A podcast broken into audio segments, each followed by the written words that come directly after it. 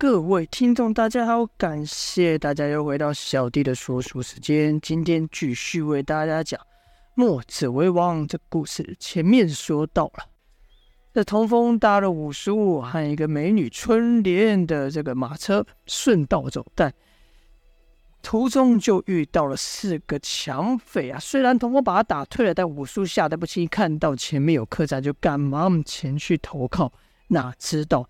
这个客栈是龙门客栈，是个黑店啊！这女掌柜居然跟早早上那四个抢匪是一路的。这四个抢匪呢，都是四兄弟，叫做我们就叫他谢老大、谢老二、谢老三、谢老四了。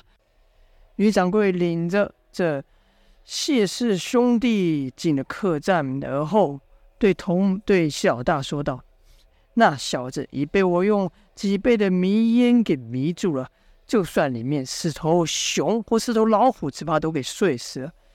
一边说，一边就来到通风的门外头。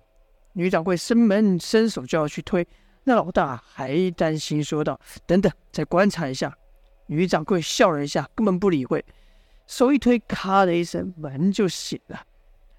女掌柜就对那老大说：“是这小子没错吧？”那老大说：“哼。”就是这小子坏我们的好事，说着抽到抽起刀来抵在童风的面前，看童风一点反应都没有。女掌柜就说：“我就说了吧，这小子现在早就睡死了，你们打算怎么处理他呢？”老大说：“废话，当然是一刀杀了干净。”女掌柜说：“等等，就这么杀了？我可是听他们同我说，这小子有什么大买卖要做呢？”这听的话一出啊，这老大的刀就停住了，说道：“这小子这么厉害，武功这么厉害，那干的买卖肯定也不一般。嗯，不如把他叫醒问问。”正在这时候呢，另一边房春莲所在的房间则发出了春莲的，应该说求饶声，说道：“不要住手！”几人互看一眼，心想。对，老师还这么性急，一见到美人就忍不住。原来女掌柜她知道童风厉害，所以把大部分的麻药都用在童风身上。对于春莲跟五叔，只用了一点点迷药，所以春莲很快就睡着，但没有像童风这样昏迷不醒啊。他惊觉有人压在自己身上，肆意的摸自己的身体，于是就赶紧求饶，说道：“小童，救我！小童，救我！”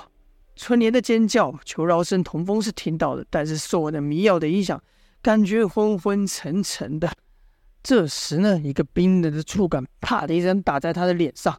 童风赶忙想睁开眼，问道：“这、这、这是什么？”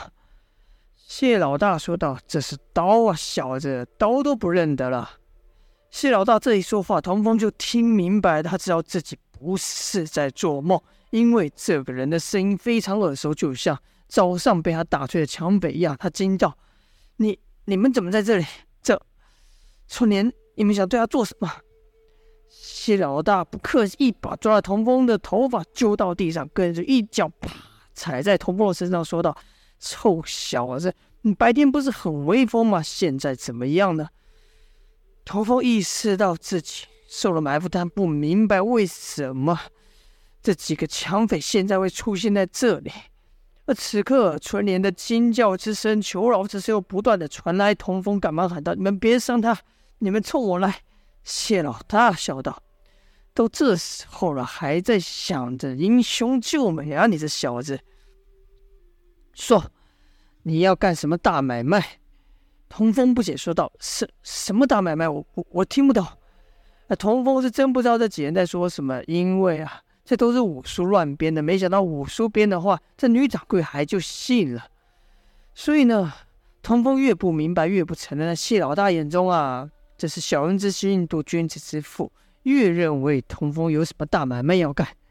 这时谢老大就说道：“小子，我们几个也只想过好日子，你只要告诉我们你们的你要干的那大买卖有多少钱，我们替你办完这事就算了。你说怎么样？”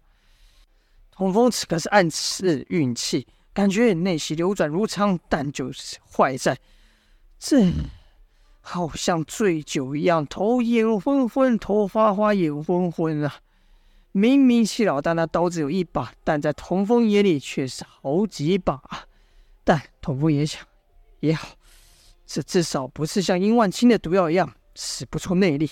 但这些人到底怎么会在这里？就问道：“你们是白天的四个抢匪，不是把他们给打跑了吗？”小大说：“是啊，白天让你威风了一把，但你没听过温水风水轮流转吗？哼哼，这么快就落到我们手上了。”童风侧目一看，那女掌柜也在这个几个坏人中间。童风自然就想，一定是这几个抢匪又打劫着客栈，逼着女掌柜。你看他们现在挟持了女掌柜，又挟持春莲。看，于是童风就对女掌柜喊道。女掌柜，你别怕，我我马上就把这些抢匪再打走。说话是一边挣扎，想要摆脱这细腰带踩在他身上的大脚，但他此刻非常的狼狈啊！谢老大就笑道：“哼，就你这样才想逞英雄，真是笑死我了。”这女掌柜还嫌事情不够热闹，居然演起了戏来说道：“少侠救我啊！他们说只要……”你和他说了那买卖的事情，他们就会放过我们，也会放了跟你一起同行的那个女的。少侠，你就看在我好心收你们的份上，看他们说了吧，救救我们吧。这女掌柜演的还真像个样子，谢老大等人都忍不住乐乐了起来。其实童风可以凭借着内力把迷药逼出体外，但当此危机之际哪有时间让他这么说我？童风心想：我蓄力一出手就将他们给制服了。首先，我得想个办法让这头脑清醒一点。童风就看西老大的手在他眼前晃呀晃啊。此时，西老大还回头和几个兄弟们欣赏那女掌柜的演技呢。女掌柜还在那边哎呀，假装的求饶。当谢老大等人都以为胜券在握的时候，童风突然挺起了上身，就听“噗”的一声，笑。他还没明白发生什么事的时候，他的手就被童风给反着，刀也被夺过去了。一眨眼的时间，这刀。不是抵在童风身上，而是抵在他自己的脖子上，而且刀尖上还带着血呢。原来这血不是谢老大的，是童风的。因为童风看着谢老大刀在眼前晃，他心想：事到如今也没有别的办法，只能借着痛楚来使头脑清醒一下。于是，就趁谢老大在欣赏女掌柜的表演分神的时候呢。看准了刀，把自己的痛穴往那刀上一挺，这一压，呃，这痛感如闪电般传遍全身。一瞬间，童风暂时醒了过来。谢家兄弟哪想到童风敢如此做，一时间都傻了，而且还以为那刀上流着谢老大的血呢。童风也知道，以此办法只能支撑一下子，毕竟那迷药还在体内没有流出去啊。须得速战速决，就喊道。叫旁边那个畜生给我住手！赶住碰村里一下，我一刀就杀了这个家伙。再来就是你们，这谢氏兄弟几个抢匪原本还嘻嘻笑笑呢，现在一看脸都青了。只剩隔壁那老四还在那边，别费劲了，别抵抗了。村里的声音也从惊恐转变了啜泣声。童风则驾着谢老大走到屋外，应该说房外，说道。你没有在开玩笑吗？说的把刀又更压紧了一点。谢老大害怕，哥干嘛？快快去把老四给我叫来！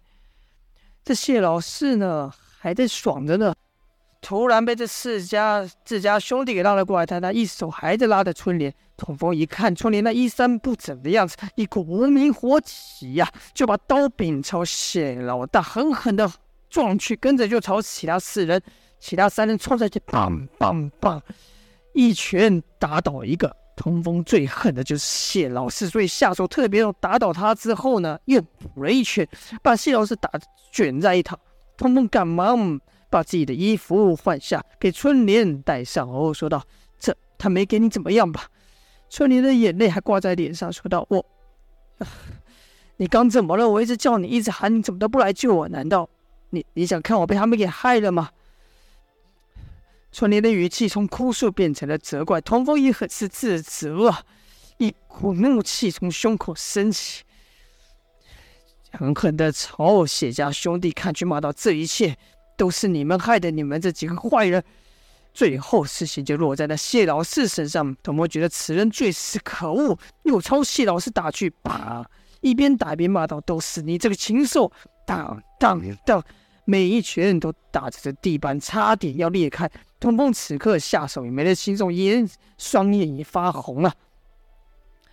那谢老四不断的哀嚎，直打到眼泪鼻子都喷出来，哭喊道。少侠，我知错了，你你停手吧，再打我可就死了。如果不是童风身中迷药，这几拳下去，可真就得把谢老四活活打死。但光这个声势也把其他人给惊呆了。这谢家兄弟啊，现在后悔也晚了。童风此刻可说已被愤怒失去了理智，越打越重，越打越重，谢老四的声音也没了。原本还在哀嚎几句，现在连吭都吭不出来。一副奄奄一息的样子，童风还不解气，抄起刀子骂道：“你这个人渣，我现在就杀死你！”童风举刀正要劈下的时候，一双柔软的手握住童风啊，说道：“少侠，手下留情。”这拦住童风的人居然是女掌柜，童风就傻了，说道：“你这这这怎么回事？”就看女掌柜突然跪下来，频频磕头，说道：“少侠，少侠，我们错，你饶了我们吧，别杀了。”别杀了我们兄弟！这句话可把童风给闹懵了。春莲也不明白，问道：“你你们是一伙的？”好了，这就是本章的内容了。就请童风知道女掌柜跟这几个坏人是一伙后，会不会放了他们呢？就待下回分晓了。今天就说到这边，感谢各位的收听，下播。